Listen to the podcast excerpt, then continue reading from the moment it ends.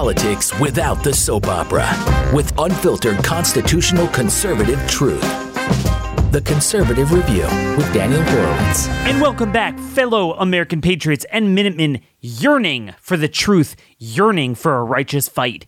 This is your pretty much only one-stop shop source of news and views rooted in the truth on the so-called right in America. It is May 31st, Wednesday, and I'm tired. Folks, the only thing worse than the bad guys oppressing us is for us to think that we're not being oppressed. And that's where the GOP comes in. That's where this phony conservative movement comes in. I want to delve a little bit more into this debt ceiling, I would say betrayal, adultery, whatever it is. There's so much misinformation being passed around. And that is the job of the fake conservative vanguards, the Republican Party, Kevin McCarthy, Donald Trump, who supports him, which is why he is silent about this bill. If you didn't have the Republican Party, people would have rebelled a long time ago. The Republican Party is designed to show, oh, no, we're making the biggest spending cuts in American history. I mean, look, you want to tell me, look, we don't have control of all the branches. There's not much we can do. That's one thing. But to then tell me at the same time, well, we don't really have leverage, but this is the greatest thing ever. It's just not true. Literally every Democrat is of meaning is backing it. Biden's economic advisor, Bharat Ramamurti, said that the deal locks in our remarkable progressive accomplishments. It locks in this record high level of spending. We had low expectations to begin with. We just wanted something, whether it's on the spending or even no spending, but some policy transformation that shows that you are willing to go up and through the line of brinkmanship, and then we'll build off of it with the budget bills, with the farm bill, with a couple of reauthorization deadlines. Instead, this gives a blank check for the remainder of the presidency, takes everything else off the table, pretty much. And then even the other reauthorization bills, it demonstrates that even with auspicious polling data, with the right messaging, the right issues of extremely unpopular and almost dead president, you cannot engage in any brinkmanship. You're done. It's over. So then passing this as if you're doing something is actually like the COVID shot. It's negative efficacy. It gives us the impression that we accomplished it. We don't need to do anything. The biggest spending cuts in American history. So I want to unpack this, where we go from here. We'll have on one of the big leaders in this fight, Congressman Dan Bishop, momentarily. But first, there's few things that make me happy aside from family, but one of them is my fast-growing trees on my lawn. There's been a big drought here in the Mid-Atlantic the last couple of weeks. A lot of the lawns are looking kind of the way the grass would look in August. It's looking that way in May, even though it's not even hot, just very dry. But my lawn, everyone's like, man, Daniel, what are you planting there? Well, I went to fastgrowingtrees.com/conservative.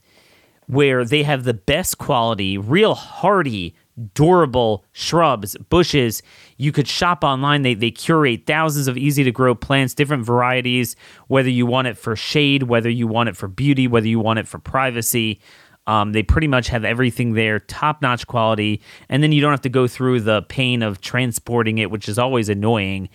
They send it right to you very quickly, by the way, so you don't have to wait in line. Typically, I don't have time except for Sundays, and these stores are just packed this time of year. So it's very convenient. They also have a 30-day Alive and Thrive guarantee. So you don't, a couple times in my life I said, all right, I'm going to splurge an extra $50, $100 to have a real nice azalea tree. You plant it, and nothing happens. So here they have that guaranteed Alive and Thrive. They also have a customer service line to help you if you have questions about your trees. I am happy with the way my piece of the American dream looks. While you still have it, make sure to make yours look as great as possible. Join 1.5 million happy fast-growing trees customers today for 15% off. So 15% off your entire order at fastgrowingtrees.com/conservative, fastgrowingtrees.com/conservative. So, folks, we have in Texas the GOP supermajority failing to pass a single good thing, but then they impeach literally most of them, except for like 20, 25 of them voted to impeach Ken Paxton, the AG. He's not perfect, Ken, but he's certainly better than the rhinos in the House there. You have this drunk rhino speaker who's still there. And then you have the United States House.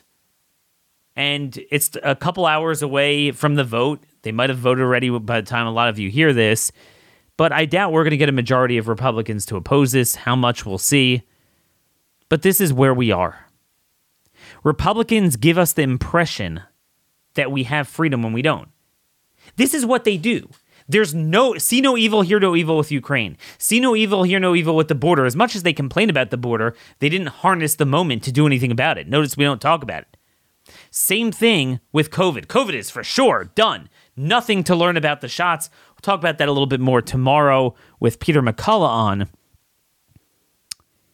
And here is the central, there's a couple of central points. I don't want to go over all of yesterday's show, but a couple of central points that everyone is missing.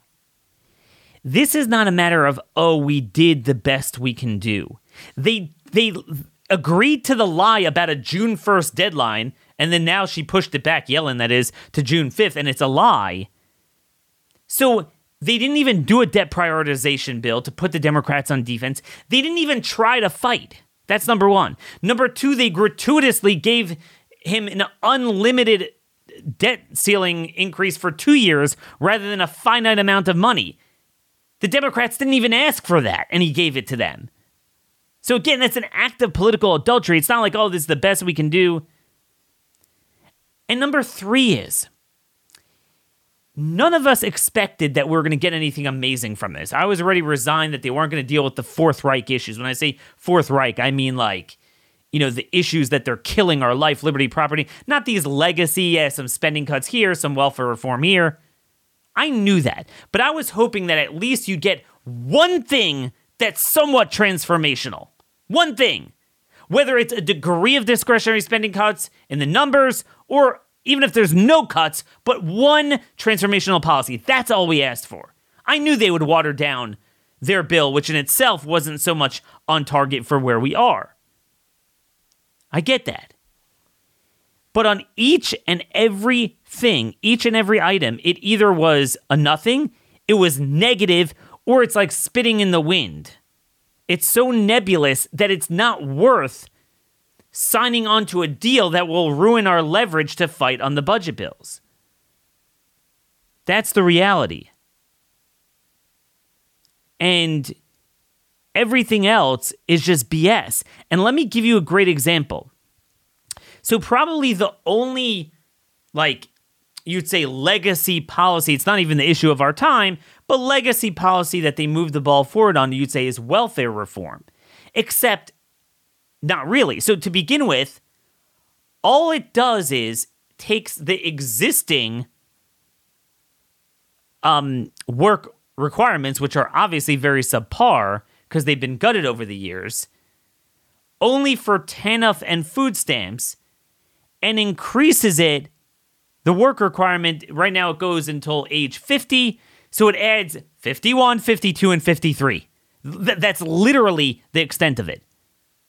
But then it actually weakens it. It actually weakens it.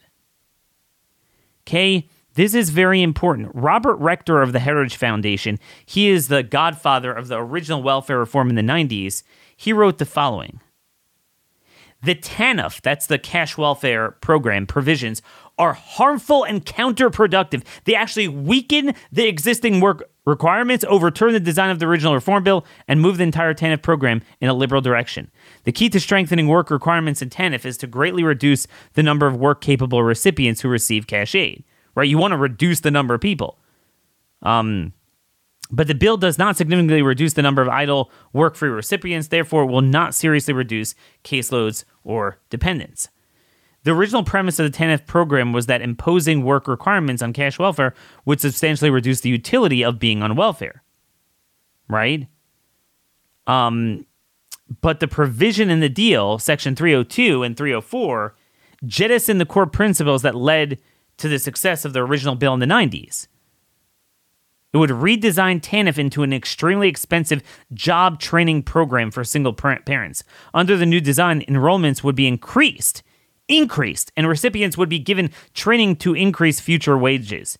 It's an old liberal approach which has a 50-year track record of failure. This approach will actually increase dependence and undermine family structure. It is the antithesis of the original reform. So Robert Rector is, he's kind of the mainstay on this issue. And he says it's actually an interception. It actually makes it worse. Again, I will repeat. It is better to give Biden, at this point, a temporary increase for, whether it's a year, whether it's a dollar amount or something like that, then do a long-term thing that commits to certain top lines. As if we see, if McCarthy said we got the greatest spending cuts in the history of the country, that's literally what he's saying. You have no leverage now to fight on the budget bill. Again, those who think, Daniel, you have unrealistic expectations, you are my witness. I had Thomas Massie himself, who unfortunately is supporting the bill. We'll talk about that. I had him on. We talked about, we got a narrow majority. We got a lot of rhinos. We understood that. We understood they would probably water down the GOP bill. But they didn't just water it down. They potentially tripled the amount of debt that was even on the table to give to them. And then they make a mockery out of us on each and every provision. There is not one single transformational provision. The biggest provision is that they're going to claw back unspent COVID funding that we get for free, right? If it's there, if it's unspent, that's not even a transformational thing. Oh, except, by the way, for the chunk of money that goes to vaccines, mitigation efforts, and gain of function. It's unreal. It is indefensible. It is indefensible. This is the uniparty on display on the issues that matter, in the way they matter, at the time they matter. Kind of side by side. Republicans and Democrats, Biden, Schumer, all of them, Hakeem Jeffries, championing the bill, while Trump, side by side, champions Andrew Cuomo versus DeSantis on COVID. It's just unreal. And then dumps on his best press secretary ever, Kylie McKinney. Trump is emblematic of this uniparty, by the way. I'm sick of it. This is literally the WWE. We have so much acrimony. And Trump represents this, fighting and name-calling. And then when you look at the bills that actually define the country, there is no difference. There is no difference. But anyway, our next sponsor today, our friends at QP Goat Soap, our 16-year-old goat farmer entrepreneur who creates the best, really the best quality and the healthiest soap and shampoo. If you go right now to qpgoatsoap.com, put in promo code Daniel, you get 10% off your orders, a full array of male scenting, female scenting, aftershave, all sorts of soap, but they're all made out of healthy ingredients because that's really the key here. A lot of this stuff is pro-inflammatory on your body. I know I used to get rashes from a lot of the traditional soaps. It's kind of like the processed food equivalent, what you get from Dove and Zest. And by the way, they're like Target with the, they're all promoting, literally those companies promote this Sodomy Pride Month, which we'll talk about. We need to really fight that. So anyway, qpgoatsoap.com is where to get the healthiest, most economical soap that you'll ever use, but also support one of our very own Blaze subscribers, Christian homeschool family, and a 16-year-old entrepreneur. Promo code Daniel, 10% off at qpgoatsoap.com.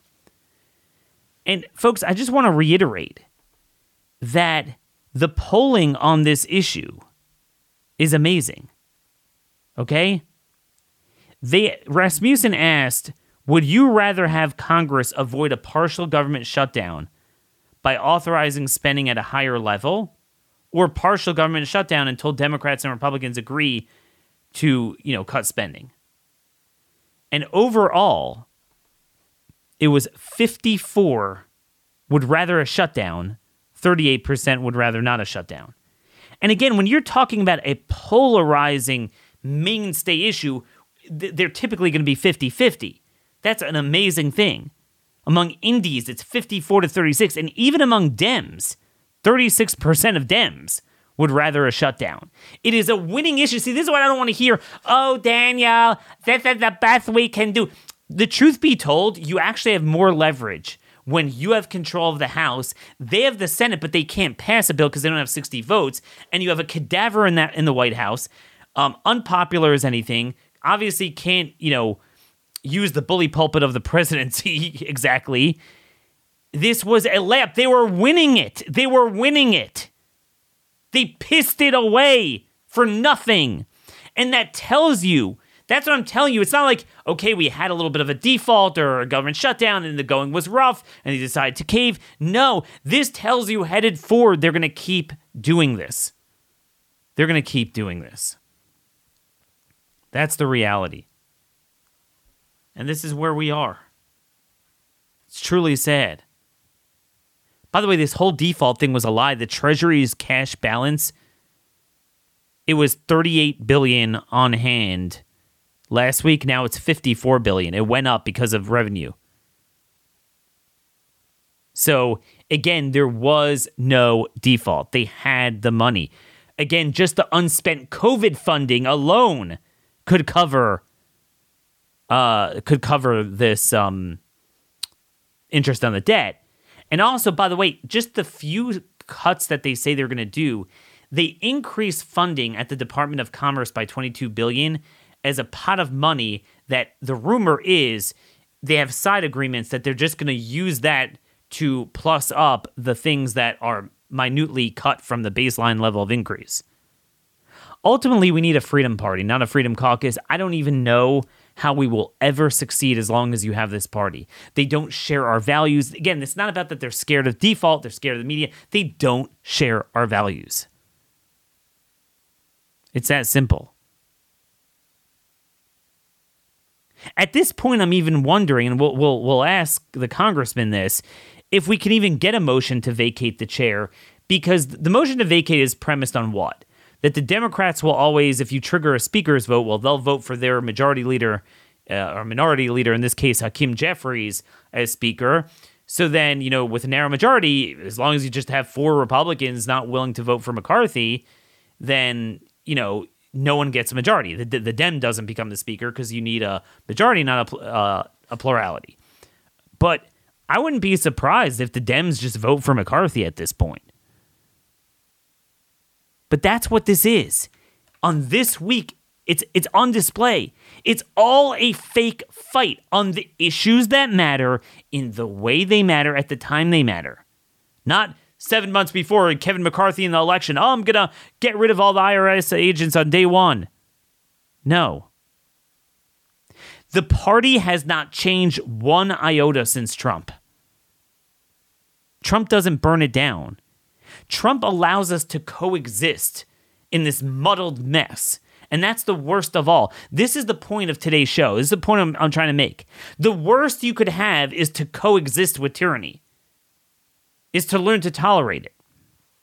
See, what Trump did by focusing on distractions and antics is he allowed all the rhinos to just kind of either walk around him, some of them downright will praise him if they need his endorsement, but they'll continue doing their thing.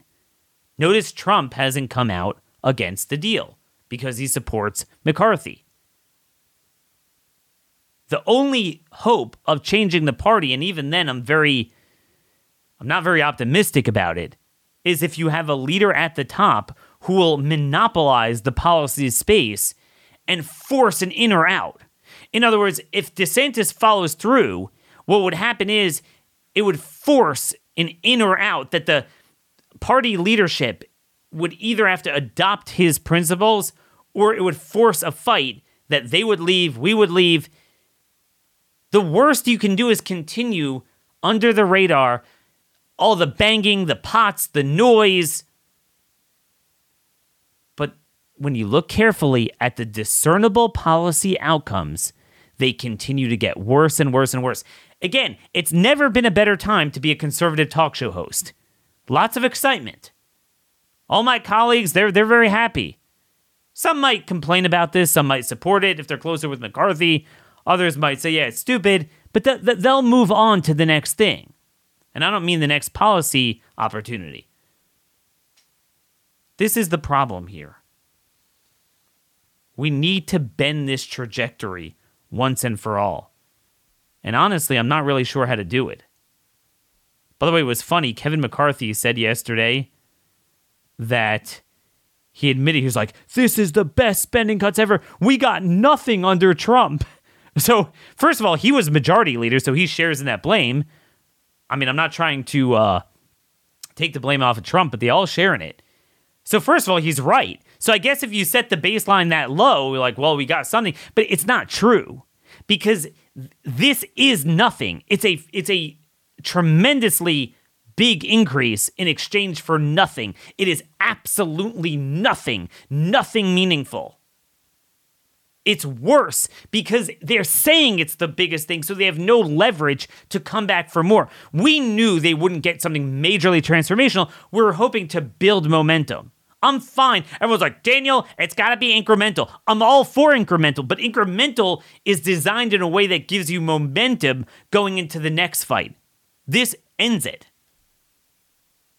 And I want to get to the final point on this before we bring on the congressman on how this actually harms our leverage rather than helping our leverage on the budget bill by talking about this in the context of Thomas Massie. But first, our final sponsor today is Patriot Mobile, America's only Christian conservative wireless provider. They offer dependable nationwide coverage that you're going to get on all of the three major networks, except you don't get the leftist, disgusting Pride Month nonsense.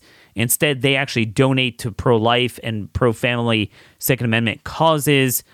How do you make the switch? Very simple. You don't have to change your phone number like anything else. You could keep your phone number, go to patriotmobile.com/CR or call their 100% American English speaking customer service hotline at 878-PATRIOT. So come join the movement today. Our little form of Brexit in the little sphere that we can influence parallel economies to break away from this disgusting cultural Marxism. This is a big service that we all need, unfortunately. I wish we didn't. Mobile service, so go patriotmobile.com/CR or call 878-PATRIOT to make the switch today. Offer code CR.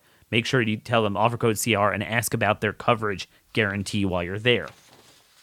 So all you are asking me, okay, Daniel, what's with Thomas Massie? Now, I hate putting words in his mouth.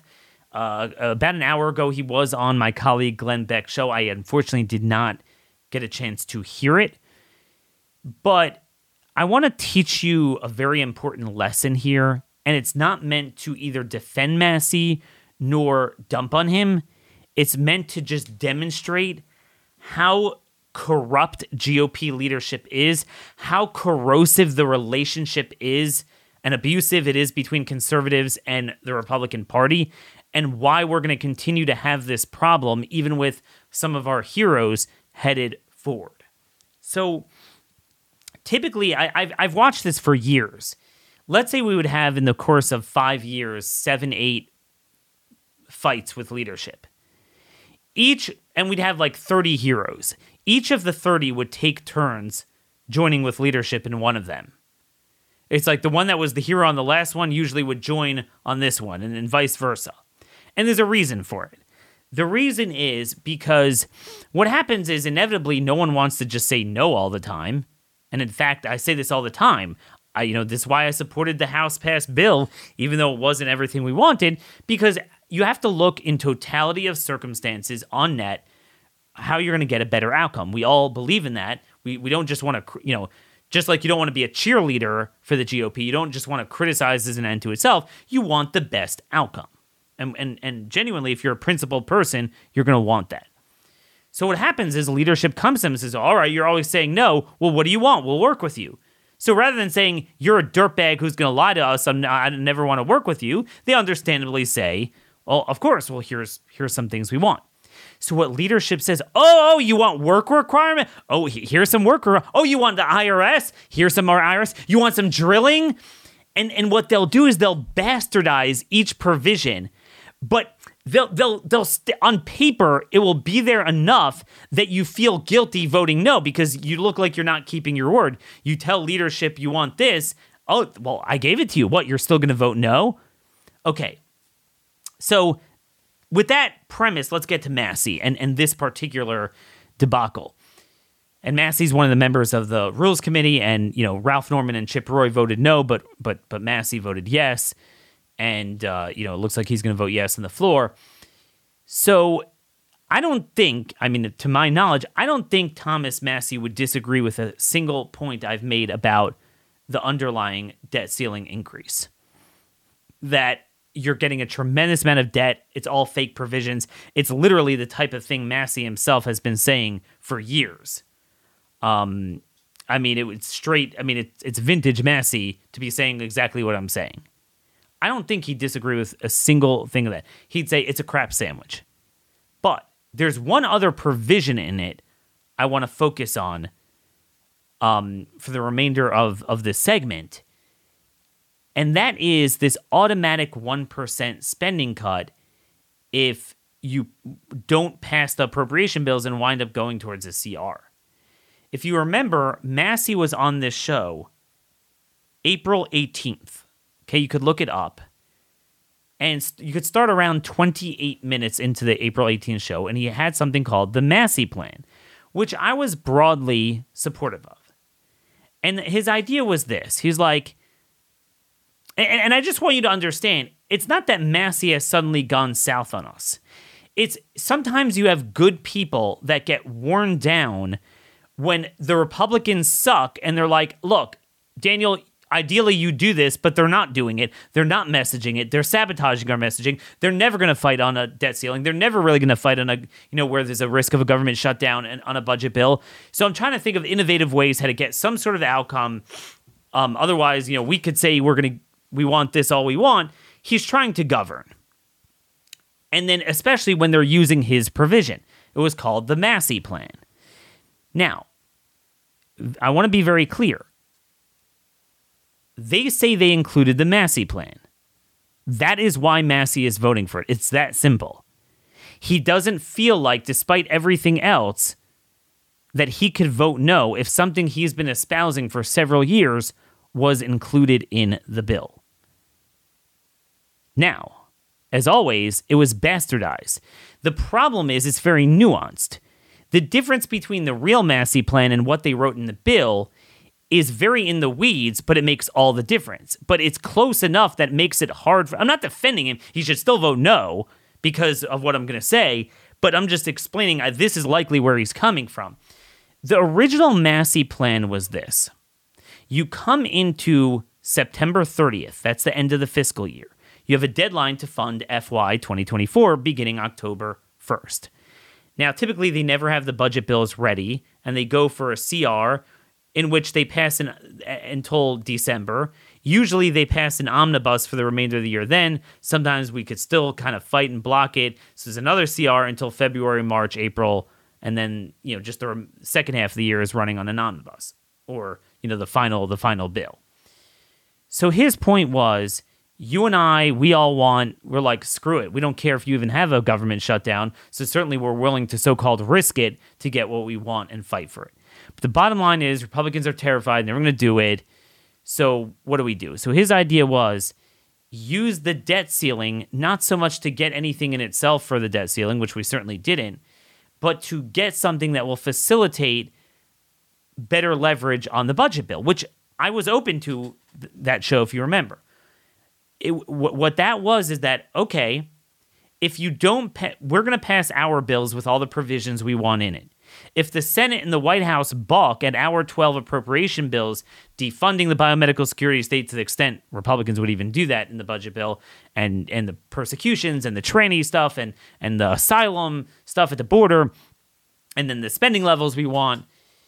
So, okay, you won't have a government shutdown. We're going to have an we're going to have a trigger that we pass in this debt ceiling bill that come September 30th, we don't reach an agreement on appropriation bills. You have an automatic continuing resolution, albeit a 2% cut across the board for everything immediately. So it's like, okay, so you don't have the tremendous pressure, not that we care, but of the rhinos caring and the Democrats of a government shutdown, but you do have the looming pain of as time goes on, you're going to perpetually operate with a 2% cut unless you come to the table. Okay, that was his plan. Now, I would argue that even with that, this deal is so bad and gives, you know, it's one thing if it was $1.5 trillion, but it's an all-you-can-eat debt for the rest of the presidency. It's not worth it. It's not worth it. And I would also argue that the baseline spending is so obscenely high, it's not enough. It would have been enough in the past to create enough pain. I don't think it is. I think you need more, at least 3 or 4%, but okay.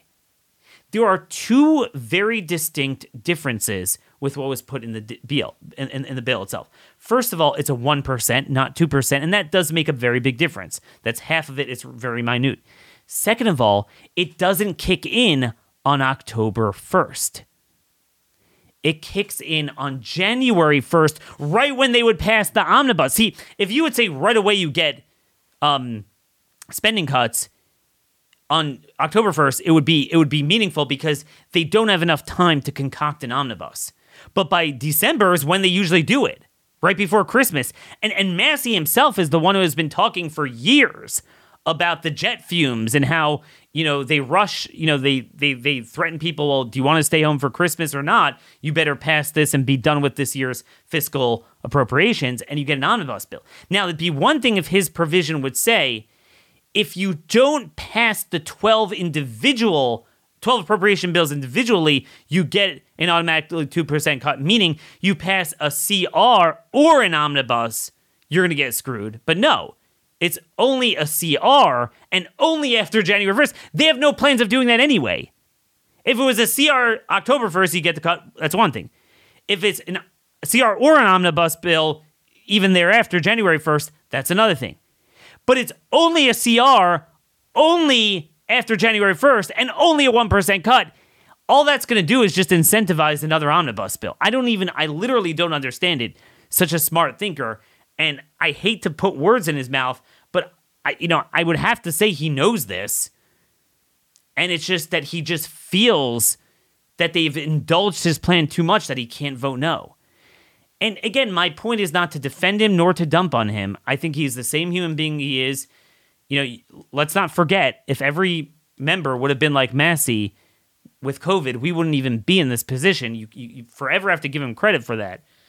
But the point I am trying to bring out is this is the corrosive nature of GOP leaders.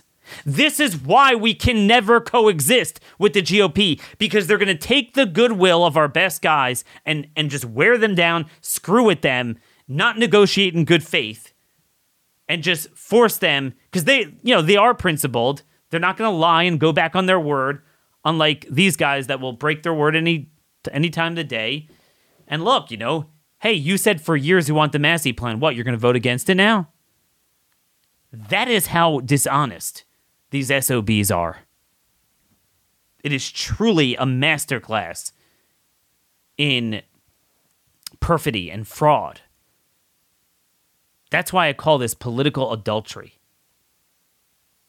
This is the type of moment where the top 100 names in conservative politics in a sane world would get into a room and say, we've got a problem. What are we going to do? We're not winning. We are not winning. And again, this is why I've gotten more into the presidential election, because unless you have someone at the top, you don't even have a fighting chance of changing this. And even then, I really ultimately think I wish DeSantis would run as an indie. The problem is then Trump would just run away with all conservative voters would just vote Republican. See, if you didn't have Trump and you only had like Nikki Haley and Tim Scott and Mike Pence. So then so many conservatives would be upset. If he would run as an indie, I think we'd have a great chance. Unfortunately, that's not really an option with Trump. And again, he's just so corrosive. You know, you are my witness. God is my witness. I was open to jettisoning a lot of provisions.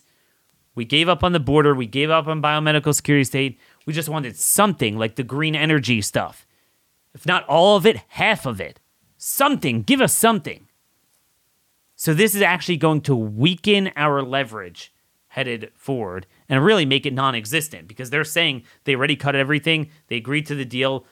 And they've also telegraphed the message that despite everything we've learned and everything we've gone through, and despite the auspicious polling data, they are terrified of any brinkmanship. That is what's very telling about this. This is not just some like, yeah, last-ditch effort. We went through the motions. We passed that prioritization. We messaged it properly. It just swung against us. We didn't have enough leverage. We didn't have enough clout. This is negative. It would be better to pass just a simple short-term increase and go back to the drawing board than do this. And that's where I want to get to the idea of our next guest. So if you've been following my commentary the past few days, it becomes very self-evident that, again, this is not about weak leadership or even a disagreement over a provision or two. The entire way this was negotiated, the entire fact that they added things that weren't even on the table, the fact that they wouldn't even go up to the deadline and message against it. In fact, they agreed to this arbitrary deadline. It demonstrates that headed forward, we are not in good hands. So doesn't this beg the question, don't we need new leadership? Whatever happened to some of the agreements with the original speaker debate we had, and is there a way to get new leadership? With us today is Congressman Dan Bishop, really one of the heroes of both the speaker's debate we had in January and spitting fire along with Congressman Chip Roy and several others today with the debt ceiling fight. He represents North Carolina's 8th District. Really, we need to see him in higher office. And he is the first Republican calling into question McCarthy's leadership itself. And he's going to inform us on the latest of what's going on with that and more. Congressman, it's really a pleasure to welcome you back here to Blaze Media today. It's an honor for me to be with you, Daniel. You know, I've only been doing it a few years. You've been persisting in this and fighting it and honestly and courageously for so long. And so it's my honor to be with you. Sure, and people should note that before you were doing this for a few years, you were in the North Carolina legislature before it was cool. You actually dealt with the bathroom situation, this men and female bathroom stuff, which is crazy. And now we got more support, but back then, you know, we didn't have much support for it. And I think you're in a similar position. You're always plowing into things before other people. I have been looking at, I've been involved in every budget fight since the Tea Party, since 2010. And what I've never seen is something like this, where typically they'll water down what they promised to varying degrees, often to making it obsolete or close to obsolete. But here, in addition, they added an extra year of unlimited debt increase. Where did that come from? Yeah, that's been in an amazing several days. That's been the most amazing development of all, because you understand we spent months trying to coming to agreement for all the conservatives in the House Freedom Caucus among the 20 to say that we would be willing to cast a vote in favor of a bill that passed on the floor of the House, the Limit Safe Growth Act, that would raise the debt, or allow the debt ceiling to rise by $1.5 trillion through the first quarter of next year. And, of course, the bill, the McCarthy bill, raises it to January 1, 2025, takes it out another year, and it takes the number away from it, so it doesn't have any numerical, doesn't quantify at all what's happening, even though everybody knows it's going to be $4 trillion, it might be $5 or $6 trillion. So the development that occurred was in conference last night when Kevin McCarthy got to the end of his presentation and said, and this thing about the date of the debt suspension, He says, that was my call. He said, and now the implication, because I didn't have a chance to ask him a follow-up question, but the implication is it wasn't even sought by the Democrats, that he did it. And then he said the reason was that that they weren't ready to negotiate. They weren't asking for higher taxes. And I can't forget the other two examples of lunatic leftist ideas that he wanted. That he said until very late in the game, they won't make that mistake again. He's mortified about the prospect of having to negotiate against Democrats. So he just kicked out the debt deadline to 2025 to $4 to $6 trillion of additional accumulation, not to have to face Joe Biden. Well, not to have to face people like you in the conference. I mean, I think that's ultimately he doesn't enjoy doing this, and he doesn't want to be put in that position. That is very scary to me because, like I told my audience, I can understand if you feel you don't have control of all three branches, all right, you can't get everything you want. We understand that. But he agreed too early to this fake deadline, 99% of your leverage in any game of brinkmanship is in the last 1% of duration. So they totally threw that away. They gratuitously added that on. And then you just said something very disturbing, which I don't understand is Democrats had no leverage to go negative to get what they were, meaning they want a debt limit increase. We supposedly don't want it, right? That's how it was supposed to be. Oh, you want a debt increase? We're going to extract something for you. McCarthy gets up there and says, well, at least we didn't get tax increases. Like, wait, that was our leverage point. What is that? Right.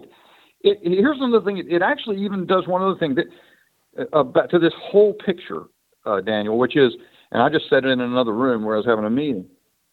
Two things about this, where McCarthy has come out with this thing that are fundamental to me and have driven everything that I've done and said.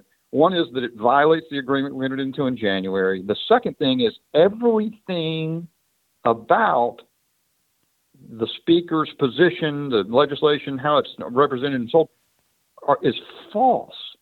It's lies.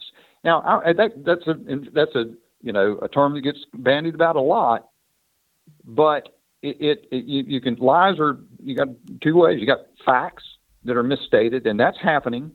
Like the IRS, we nixed the IRS staffing for fiscal year 2023. There's nothing in the one paragraph that suggests anything of the kind. It just takes $1.4 billion out of their $80 billion pool. That's all it does.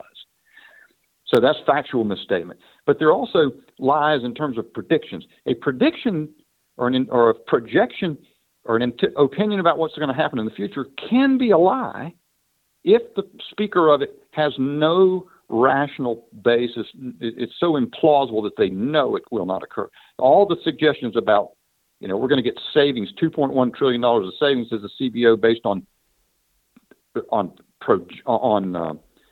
spending targets that are not even caps in law, which they consistently blow open. That's a lie, but it is only a lie by virtue of the implausibility that the knowledge that what they say is going to happen won't. But in the one perverse way, there's one thing that I was convinced was a lie that is not. Kevin said over and over again, the Democrats didn't get anything in this bill. If you go and look at all the various provisions, the one that I was going all along, well, they got a $4 trillion debt increase.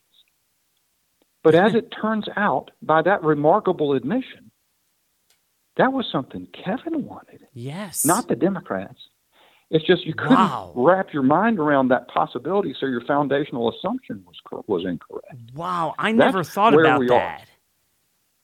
It makes sense. On that single point, he didn't lie when he was talking about that one. Now, I could take apart the way it's a lie in a million other ways, all the administrative pay-go that they say we got something, but actually the Democrats got the waiver provision. They over in the Biden administration, they could just ignore it. Things like that. Those are also lies, because the Democrats didn't want those things, they got them so that they completely undermined anything the Republicans got. But that particular point is almost impossible to wrap your mind around. What that tells me is that all along, if I would have been a fly on the wall in the White House, you would have heard something like, hey guys, you know, let's craft this in a way that I could show my conference I gave them something. Not like you're speaking to someone with conviction. You guys better end the debt, the inflation, the weaponization. No, you weren't hearing that. And that's what scares me headed forward. I always said, and I said on this show, I would have taken something even much less than the House-passed bill, as long as it didn't go negative and certainly didn't run away our leverage for the remainder of the presidency, if on condition we would fight on the appropriation bills that don't have this false specter of default, which really terrifies these guys. So it's only a government shutdown. I mean, that would be true here, too. It was a lie. But you know, so then we'd have more leverage to work with things. But this totally nukes that, totally sets the top lines, the fake Massie plan. So it's not the real Massie plan, as I just explained before. It's a watered-down version that really makes it worthless, encourages the omnibus bill. So headed forward, how could we trust Kevin's leadership on the future fights? So understand this one aspect that I'm sure most conservatives will readily agree. It's not that I ever thought Kevin McCarthy was trustworthy. His actions over many, many years have demonstrated he's not. What this was the ultimate test of is what we were able to accomplish in January. Mm. So you take the leadership contest, and there were a handful of folks who were with us at the end who said, well, look, this is just never going to work. And the rest of us were very conscious of the uncertainty as to that, but we came up with this agreement, and for 4 months, it really appeared that we had aligned Kevin McCarthy's deepest desire, which is to be in the office of the Speaker, with our interests. That's right. So he had to move forward the handful of core terms that were agreed to, and that seemed to be working. I mean, to the point that everybody predicted we could not come to, pass on the floor a plan. But we did with 218 people. And frankly, it's not a problem of anybody in my crowd over here who would say, oh, well, that has to be the deal. No, we all recognized that it wasn't going to be the last word. But the general gist of it would be the guiding principle. But as we've seen now, and what you just summarized, he dispensed with the basic operating principles. That was purely cosmetic. And he did something totally different and inimical to the agreement. So the question that it begs is, okay, we're back to the situation before the Speaker fight. What do we do now? And the worst thing in the world up here is for people to fake. That's what the whole place is, fake all the time, fake. And so in Republican voters, that's where the risk of loss of the country is. If people are completely believe there's not a good actor anywhere, then they'll just sort of huddle down in their houses and try to hope for the best as long as they can. I don't want to see that happen. So the question is sort of how can you maneuver in the circumstances that you face? But I wanted to let the people who are onto things out there, and there are many of them, know that I recognize the degree to which this development represents a fundamental failure of the agreement entered into in January. And that's why I gave voice. I said, I think it is inescapable that Kevin McCarthy, there has to be a motion to vacate the chair. There has to be a motion to vacate the chair. So is there any more information you can give us about that? And is there a concern that at this point, Democrats would downright support him? Right. I've also said in an ensuing interview that it will be at a time and circumstance of our choosing. Yes. So, and I'm speaking frankly for myself. There's no immediately galvanized point of view on that. Mm-hmm. I see all of the impracticalities of it, including the almost certainty that Democrats would save him now. The fact that if you look around for another candidate to be the Speaker, that's problematic. People haven't covered themselves in glory stepping up under the circumstances to say, I'd be prepared to lead and here's how I would do it. I still think there might be some, but that is something to be dealt with. But you first have to look reality square in the eye and say, it gets worse from here, not better. That's my concern. It gets worse from here. Like I said, I'm all for incrementalism. And I figured if they show that they're willing to fight a little bit through the deadline, take some of the heat. Actually, the polling was terrific on this. That's the point. This is political adultery. It's not just, oh, we don't have the leverage. But, you know, you get something, then you fight more on the appropriates bill. You get the farm bill. We have a couple of reauthorization bills. Then we have the next fiscal year. The worst thing you can do is long-term give it away for absolutely nothing, and worse, the impression that you did something there's no need to do anything. This is negative. So I've said I would rather, at this point, a short term, give them maybe $1 trillion and a set dollar amount so they can't manipulate it, and just give it clean, because it is nothing. So just make it official and without the lying, and then rebuild with the appropriation process. You've co-sponsored a bill to do some sort of short term thing. Can you describe that? Well, it was a bill that Cory Mills put in yesterday.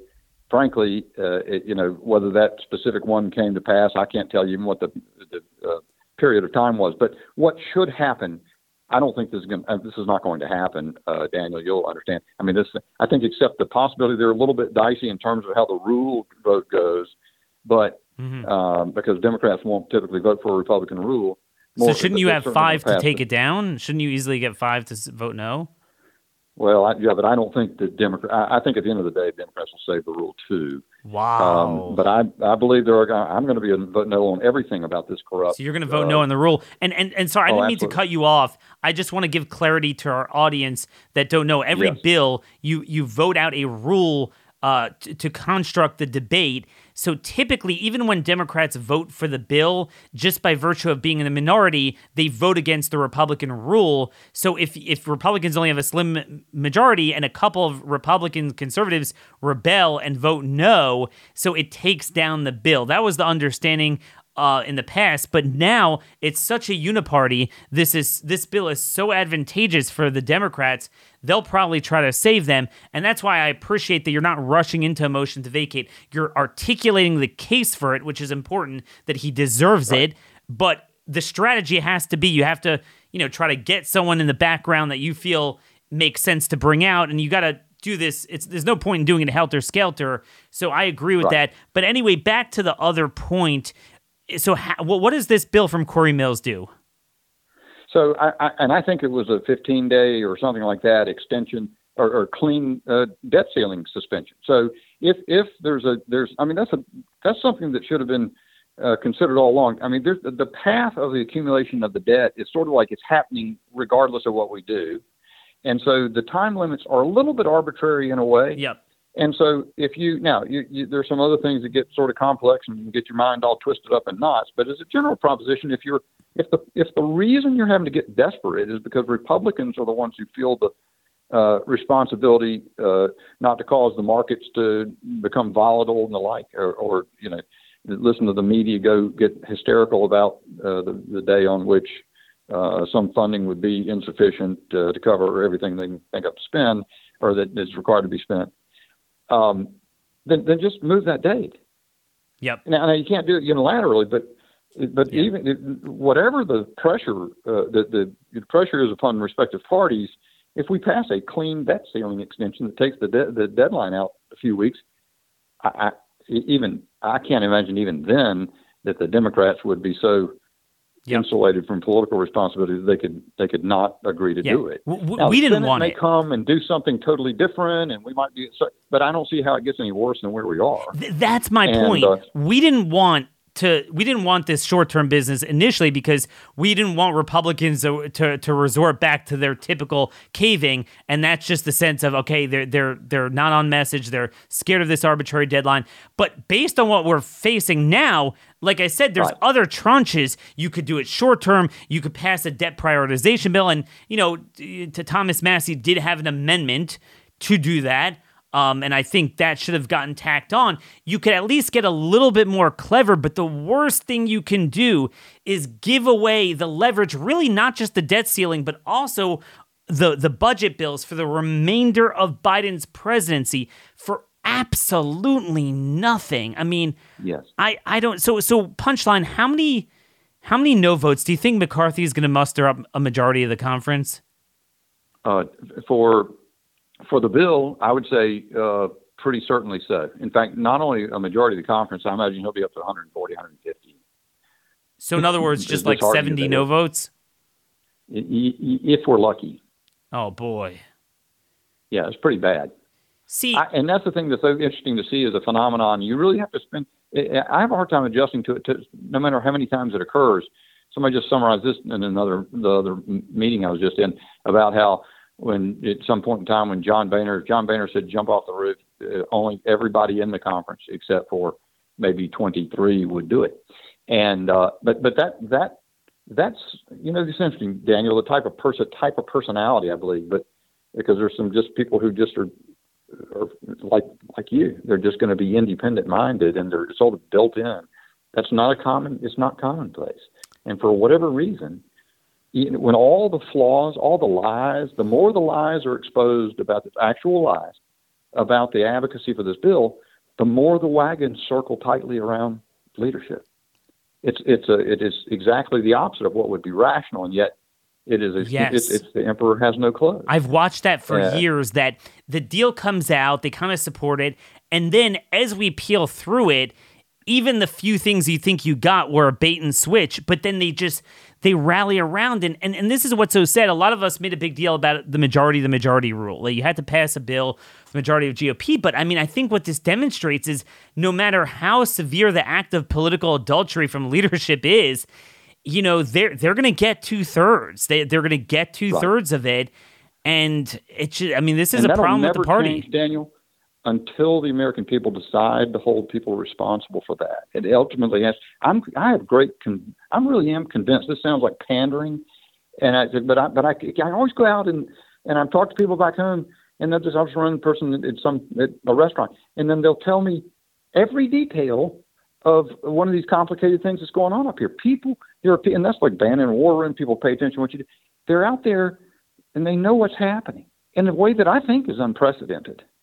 I think the means of communication, as much as censorship goes on, I still think people have their fingers on the pulses because they don't believe what they're told anymore. I hope so. But people do escape political accountability up here in ways that are amazing. People in deep red districts, the success of primary challenges, and they betray their own voters with every vote they take. And they never face a consequence. They never do. And that's why I really don't have much hope to changing things until we fundamentally change the party or a new party. I'd love to see a freedom party, not just a freedom caucus. But, you know, that's something we'll have to talk about in the future. Everyone could follow you at Rep Dan Bishop on Twitter. Keep fighting for us. Never back down. And we look forward to having you back again. Thanks much, Daniel. Take care. God bless. So there you have it, folks, one of the new big stars in Congress, and I guess that's why we need term limits. I mean, everyone's going to go south on you after a couple terms, and some of it is not just because of values. Like I'm telling you, they wear you down, and at some point you have to start twisting yourself into pretzel. What purpose am I serving here? And you just get presented with just a bunch of false choices and bad options, and there's so many other bad members, because this is the dirty little secret. You know, I was hoping we'd get a good 100 no votes, and we'll find out, but this is really bad. Mark my words, I had very low expectations. This shocked me, and I think Congressman Bishop really gave a little bit of insight into that. And it makes sense because I was thinking, like, why? I mean, I thought you'd get the contours of the $1.5 trillion increase, and then, you know, it was a matter of how they were going to water down these provisions and what sort of fake stuff they would do. The fake stuff was extremely severe. In the case of welfare, it literally went negative. Just an absolute joke. And even on the permitting stuff, a lot of people have noted that the way the subsidies, meaning because the Energy Department and Interior is so skewed because of the IRA, the Green Energy New Deal, towards green energy, a lot of that will help greenlight green energy rather than fossil fuels. So, and, you know, and some of it is just, you know, Joe Manchin's pet projects. This is really bad. But then on top of that, to do the unlimited for the remainder of Biden's presidency, I never saw a single Democrat asking for that. To me, that reeks of the fact that McCarthy only wanted to be in this position once. He didn't view this. He didn't relish being this. This is our leverage. We will not do this unless you help us fix this woke and weaponized bureaucracy. No, he's like, oh my God, I don't want to default. It's terrible. So maybe McCarthy is right that it was a victory to avoid Democrats having proactively bad Democrat policies, tax increases in there, because if he comes up to the Dems and is like, oh my gosh, I want to raise the debt ceiling more enthusiastically than you do, well, then the Democrats say, all right, hey buddy, you want a debt limit increase? You better raise taxes. So maybe McCarthy's right. This is the problem. It's not a matter of any one provision. I mean, they're all bad, but it's a matter of the fact that from day one, he's sabotaged our messaging on it. He goes up to them and is like, first thing first, we cannot be allowed to default. You're done. It's over. And now they know on any government shutdown, on any reauthorization bill, heck, even on something like a defense authorization bill, they're going to be too scared to hold it up. What do you do with a party like this? I don't have a good answer. But we won't get an answer until all of the loudmouths in this business who have more influence and money and audience than I do are willing to come to that realization and articulate it publicly and search the recesses of their heart and pray to God for some sort of solution, because what we're doing ain't working. And on that sour note, you can follow me at Daniel Horowitz at startmail.com is the email, at @armconservative on Twitter. Please give us a 5-star rating on iTunes if you haven't done so yet, so we surge past some of these other ridiculous shows. Till tomorrow, God bless y'all, and thank you for listening.